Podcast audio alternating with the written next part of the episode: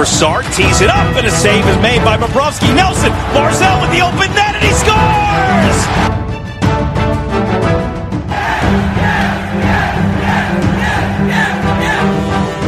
Hi, and welcome to the Locked On Islanders podcast, part of the Locked On Podcast Network, your team every day. I'm your host, Gil Martin. I'm an Islanders columnist and historian, and I wrote the book Ice Wars, which covers the complete history of the Islanders' rivalry with the Rangers from 1972 to the modern era. Hello, everybody, and welcome to the Wednesday edition of the Locked On Islanders podcast. Lots to talk about today as we have reached the middle of the Islanders' bye week. Long gap here between the Islanders' last game before the All Star break and their first game after it. We will discuss whether that's a good thing or a bad thing for this team. We will also take a look at Matt Barzal and uh, his future wanted to talk a little bit about some of the rumors the New York Post started last week. Of course, we have this date in Islanders history, and it's our weekly farm report, as it is almost every Wednesday here, and we'll analyze all things happening in and around the Bridgeport Sound Tigers. Don't forget, if you have a question, a comment, something you'd like us to talk about on the show, please feel free to send us an email. The address is lockedonislanders at gmail.com. And we'll be happy to talk about anything you want. Uh, just leave your name and where you're from, and we'll even mention you on the air. You could follow the show on Twitter at Locked On Isles, and you could follow me, Gil Martin, on Twitter at Ice Wars, NYRVS, NYI, and we'll keep you up to date on all things New York Islanders. All right, let's start off with this All Star break because it, it is a little bit long. Uh, the Islanders, realistically, spending, you know, a long week and a half without playing an actual hockey game. And we talked a little bit before the break about how this team was tired. They played a lot of games in a short period of time before the All Star break. It was uh, six games in uh, nine days heading into the break.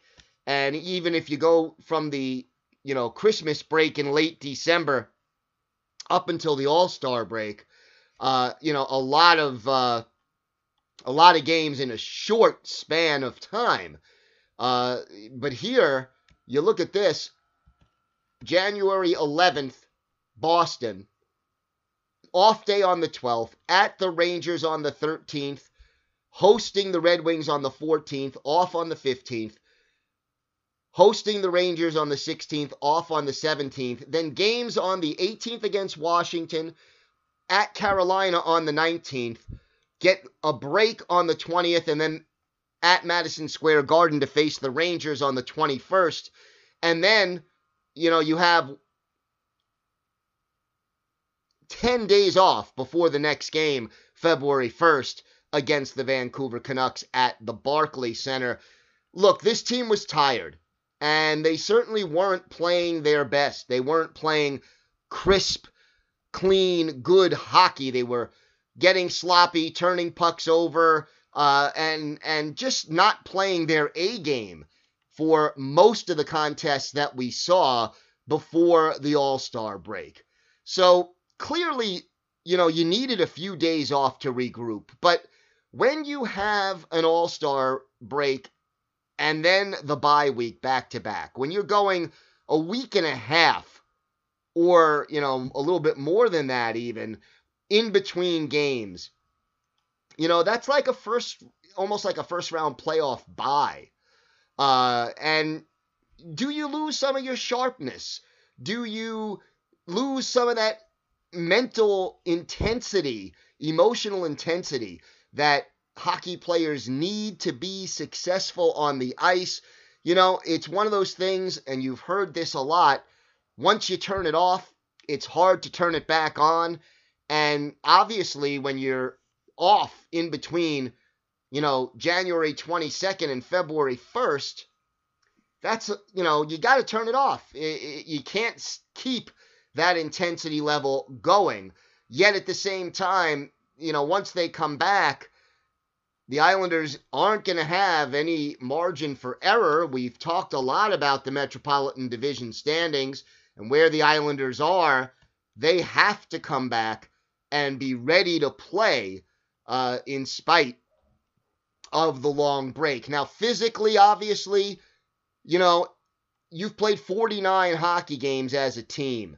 Physically, your players can all use the break here in late January uh, to to heal the bruises and the bumps and the soreness that goes along with playing an 82 game hockey season. So, you know, we are roughly five eighths of of the way through this season, and certainly physically, the players can use the break.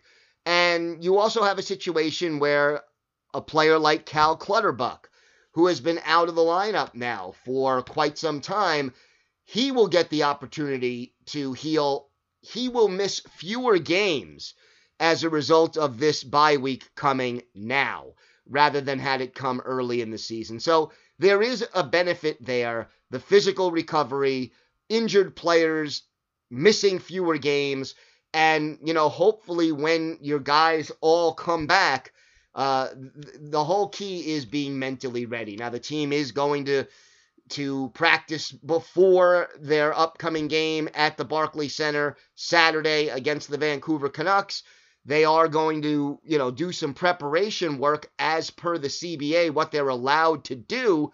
But uh, obviously, getting that break, clearing your head, healing physically is important. And now it's up to Barry Trotz and the Islanders coaching staff to make sure that this team is psychologically and mentally ready to get back on the ice and play hockey at a high level when they return to action. It's important.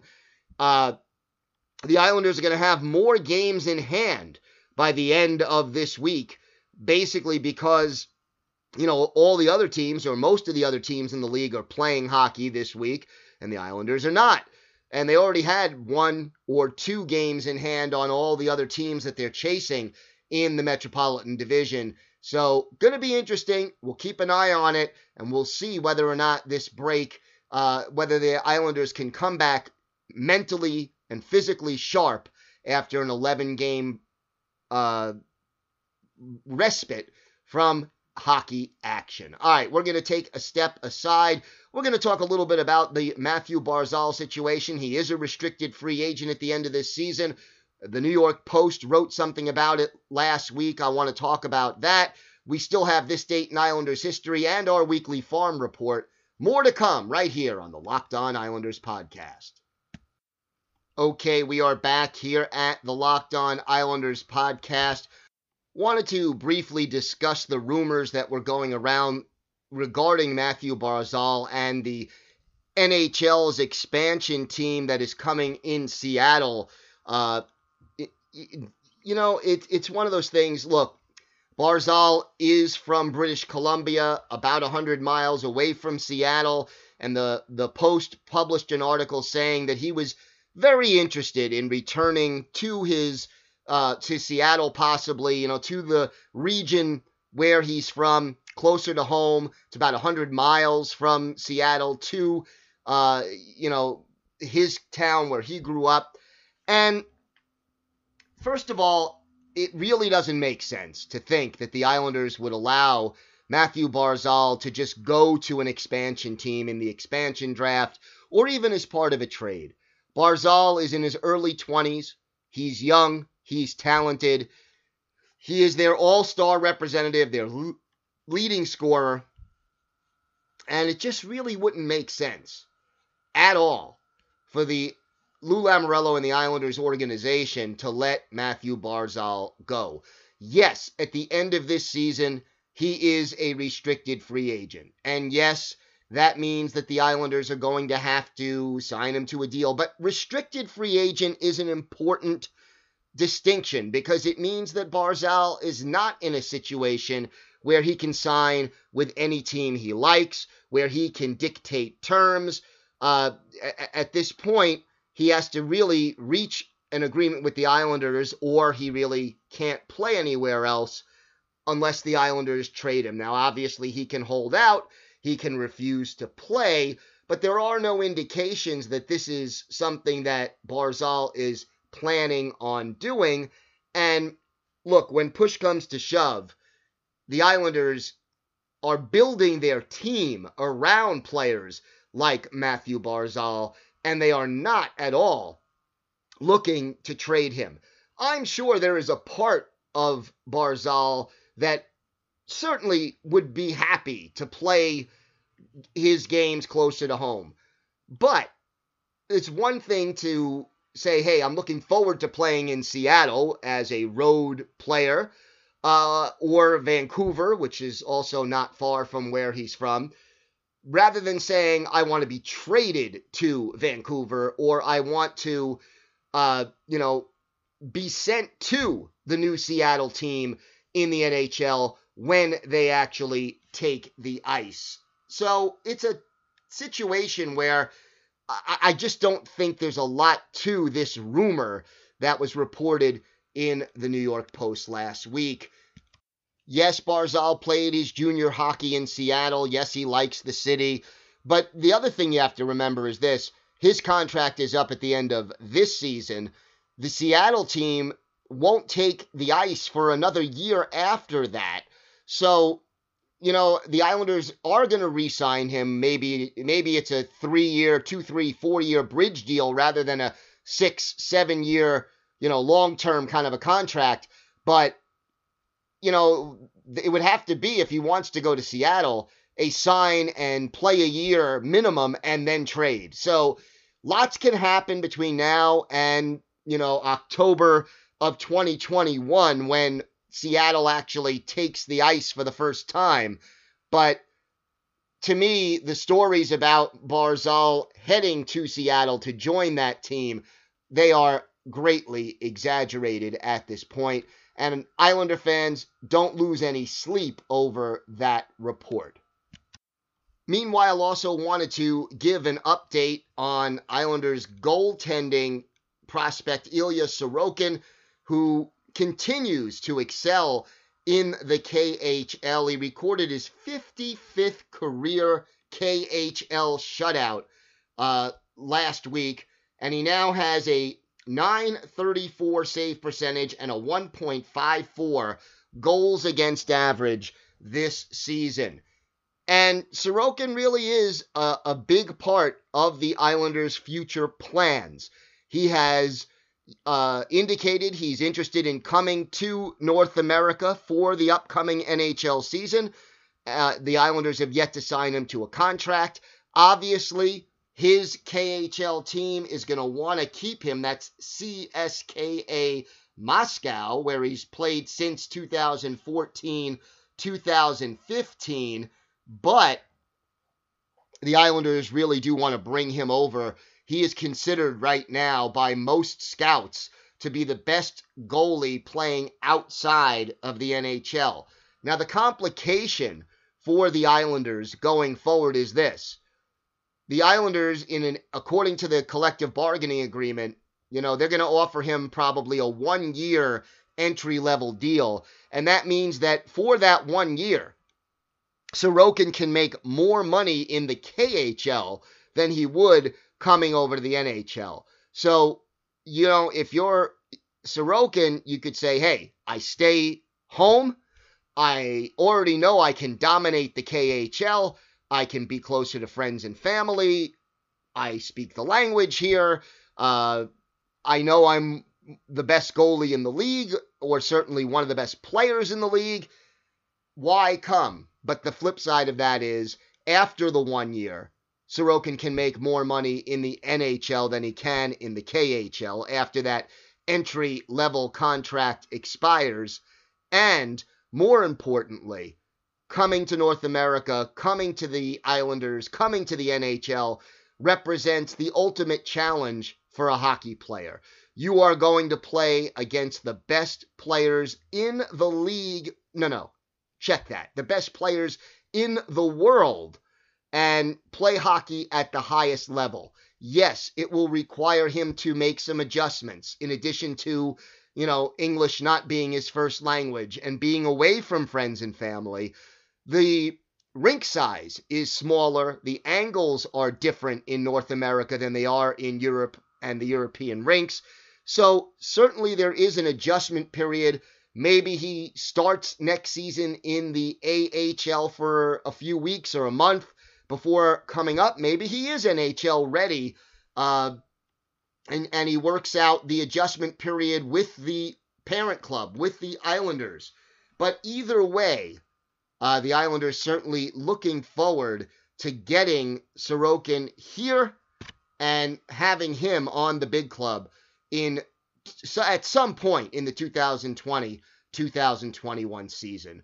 All right, we're going to step away. When we return, we'll have our farm report and this date in Islanders history. More to come here on the Locked On Islanders podcast. Okay, let's take a look at this date in Islanders history. We take you back to January 29th, 2009, 11 years ago today. Islanders travel to Atlanta to take on the Atlanta Thrashers at the Phillips Arena 15,200 fans show up, and the Islanders come storming out of the gate, taking control of this game early. Trent Hunter scores just 55 seconds into the game, assists to Mark Streit and Bruno Gervais, and it's one to nothing Islanders. Then at the 729 mark, Kyle Okposo, his eighth, Josh Bailey with the helper, and it's 2 nothing Islanders. The Islanders continued to pour it on. Tim Jackman, his third from Andy Hilbert and Brendan Witt as the fourth line clicks. That goal came at 10:25 and it was 3 0 Islanders and then Doug Weight ends up scoring at 13-17 for Weight his 8th of the year from Mike Comrie and Mark Streit and after 20 minutes the Islanders had a 4 to nothing lead the goalies in this game, Yann Danis in the nets for the Islanders. Kari Lehtonen started for Atlanta, but the Thrashers replaced him after the first period and put Johan Hedberg into the net. The second period was scoreless. There was a fight between Tim Jackman of the Islanders and Chris Thorburn of Atlanta at the 934 mark, both of them getting five minutes. So the Islanders, after 40 minutes, still held that 4 nothing lead, but it wouldn't last. In the third period, Atlanta, desperate, and they come out and get back into this hockey game. Zach Bogosian scores just 26 seconds into the third period from Mathieu Schneider and Rich Peverley, and it was a 4 to 1 hockey game. Then Bill Guerin called for hooking. The Islanders are shorthanded, and Peverley scores his fifth on the power play from Kozlov, Slava Kozlov with the helper at 6:20 and suddenly it was a 4 to 2 game and you could feel the Thrashers storming back. Atlanta pulled to within a goal at the 836 mark, so plenty of time still left. Marty Reasoner, his eighth from Colby Armstrong and Eric Perrin, and it's a 4 3 hockey game. But the Islanders did not quit. Kyle Okposo, his second of the game, ninth of the season from Bailey and Blake Comeau at 12:39, made it 5 to 3 Islanders. Atlanta scored with 58 seconds left in regulation Ilya Kovalchuk, their leading scorer, his 21st from Toby Enstrom and Rich Peverley. And that was all she wrote. Islanders hold on for a 5 to 4 victory. Yann Danis, 33 saves to earn the victory. Two goals for Kyle Okposo. Multiple point games. Josh Bailey and Mark Streit each with two assists in this one. Bruno Gervais led the Islanders as a plus three. Kyle Okposo had five shots on goal. Blake Comeau with four to pace the Islanders' attack. Islanders defeating the Atlanta Thrashers on this date in Islanders history, January 29th, 2009. All right, time for the farm report now, and we discuss the weekend that was for the Bridgeport Sound Tigers, the Islanders AHL affiliate. They had two games this past weekend. Friday night, they were in Hartford to take on the Wolfpack. That is, of course, the Rangers farm team and the Wolfpack skated away with a 4 to 1 win. Travis St. Denis getting the only goal for Bridgeport in this one. Matt Beleskey scored two of the four goals for Hartford. The good news for the Sound Tigers, though, starting goalie Christopher Gibson got into this game. He started and made his first appearance since November 27th he made 24 saves in a losing effort, but obviously the Sound Tigers will get having their top goalie back in the lineup and available should help the team going forward to win some more hockey games. Saturday, last Saturday, they traveled to Springfield to take on the Springfield Thunderbirds, and the Sound Tigers lost 6 to 2 Cole Boudreau, uh, Bardreau, excuse me, scored his first goal in the AHL. Grant Hutton got the other goal. The Sound Tigers took 43 shots on goal, but were only able to score twice. Jared Coreau in net for Bridgeport. He made 32 saves. And in this game, you know, here's the impressive thing. You talk about 43 shots on goal, but the Sound Tigers did not have a power play in this game. Now, Monday of this week was the AHL All Star Showcase. Sebastian Aho representing the Sound Tigers, his third AHL All Star game appearance in his third season in the league. And he helped the Atlantic Division win the All Star tournament in part by scoring one goal and one assist. He also, of course, took part in the skills competition. Aho said, It's just a lot of fun to put on a show for the fans and see everyone's skill out there. It definitely gets competitive, though, and we really wanted to win it.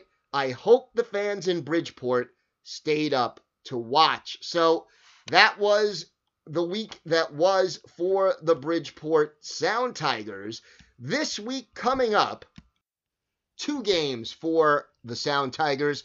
They will host the Hershey Bears Friday at 7 o'clock, and that one, uh, a home game. Meanwhile, the next day, Saturday, February 1st, they will go to the Wilkes-Barre Scranton Penguins and play a 7:05 face-off there in Wilkes-Barre, Scranton, Pennsylvania, as the Sound Tigers have these two weekend games. They will play uh, one other game uh, in the middle of the week, which is kind of unusual in the AHL. That's uh, you know atypical. But next Wednesday, February 5th, a 10:30 a.m. game at home in Bridgeport against the Syracuse Crunch. So if you want to get tickets for that, figured I'd throw it in and uh, allow people to get a heads up about that early start on Wednesday of next week against the Syracuse Crunch. All right, that's going to do it for us here on the Locked On Islanders podcast. If you're enjoying the show, please give us a five star rating on your podcatcher of choice and write a little review as well. Make some comments. That helps grow the show and helps new Islanders and hockey fans find the podcast. Always good to get more people to join the Locked On Islanders family. I'm your host, Gil Martin. Thanks again for listening to the Locked On Islanders podcast, part of the Locked On Podcast Network, your team every day.